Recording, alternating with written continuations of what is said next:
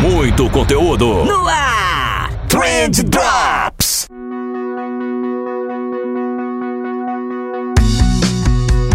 E sejam muitíssimo bem-vindos a mais um episódio aqui do nosso Drops especial de planejamento, um oferecimento da RD Station. A RD Station que é a maior ferramenta de automação de marketing do Brasil e que também é proprietária da Resultados Digitais, que é o maior blog, né? O maior blog, não é, é sacanagem chamar de blog, né? É o maior portal de conteúdo sobre marketing digital da América Latina. Então, para vocês terem uma noção de quem é que tá apoiando a gente aqui nesse projeto, né? Então, eu agradecer muito o pessoal da RDI. Para quem não sabe, esse projeto aqui, basicamente, a gente responde dúvidas, dúvidas sobre planejamento. É um episódio super curtinho para você escutar enquanto faz um xixi, onde a gente vai tirar dúvidas que vocês mandaram pra gente lá no Twitter, no Instagram ou deixaram um comentário aqui no vídeo do YouTube também, porque esse projeto está em vídeo. Agora a gente tá muito chique também. Perfeito, galera? Então é isso. Hoje a gente vai responder uma dúvida que vocês já devem ter visto no título do episódio aí, mas a gente vai resolver uma dúvida da agência anunciar que ela perguntou quem é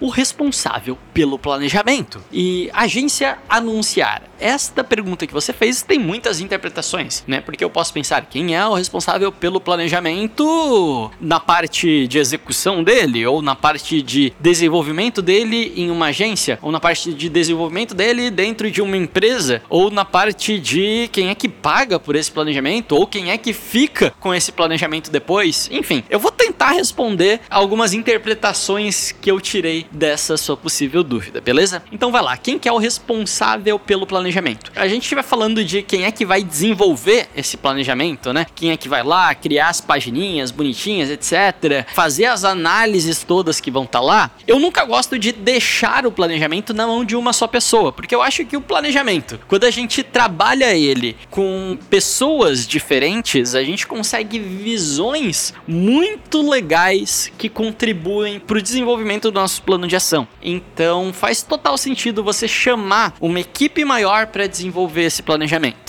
Se não for o caso, se não for viável para você, né? Eventualmente, ah, a galera tem agência de publicidade, pô, não consigo chamar todo mundo da minha equipe para participar desse planejamento. Então, normalmente esse planejamento acaba ficando ali como responsável um analista de marketing, que seria aí o cargo, né, a profissão responsável por desenvolver esse planejamento, ou uma galera do próprio planejamento, né, o, o planner de mídia, alguma coisa nesse sentido, solicitando sempre ajuda para os setores responsáveis. Então, se eu sou o analista de marketing e eu vou desenvolver um planejamento agora, eu não vou ter todas as informações sozinhos. Eu vou ter que conversar, por exemplo, com a equipe comercial do meu cliente para entender quais são as métricas de vendas deles. Eu vou ter que conversar com a equipe de conteúdo do meu cliente para poder entender quem é que produz conteúdo, como que o conteúdo é produzido, qual que vai ser o tom de voz da marca, etc. Então você vai buscando conversar com as pessoas para que você tenha insumos o suficiente para organizar tudo aquilo. Então, o trabalho do analista de marketing acaba sendo mais no sentido de organizar as informações que ele coleta do que de fato produzir informações novas. Embora tenha muita coisa ali que você vai ter que interpretar, né? Você não vai produzir nada, mas você vai interpretar muita coisa. Então, você vai, por exemplo, fazer uma análise de mercado. Como é que você faz a análise de mercado? Você vai buscar pesquisas, levantamentos, ou você vai fazer uma pesquisa e aí você vai interpretar esses dados para colocar eles no planejamento e traçar o seu plano de ação. Perfeito? Você não está criando, você está organizando. Então é importante também que esse analista de marketing ele seja uma pessoa organizada ou uma pessoa que queira trabalhar essa questão da organização um pouquinho, né? E que seja uma pessoa que tenha aí um certo senso de interpretação, que seja uma pessoa criativa também, para poder olhar para essas informações de maneiras diferentes e tirar conclusões diferentes, etc. Mas é mais ou menos isso. O responsável pela montagem do planejamento seria esse analista de marketing, ok?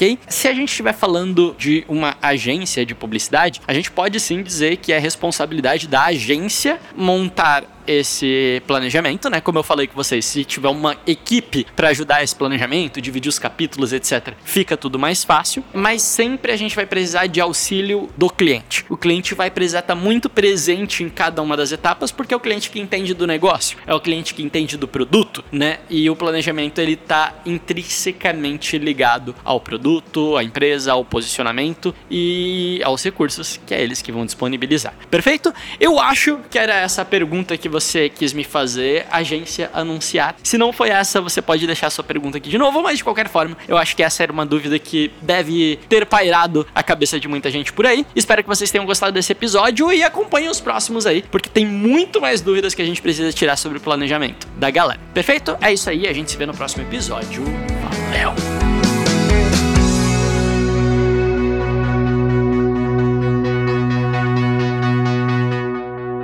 Trendcast. Oferecimento Resultados Digitais. O maior portal de marketing e vendas do Brasil. Trendcast. Uma produção da agência de bolso. Edição BZT.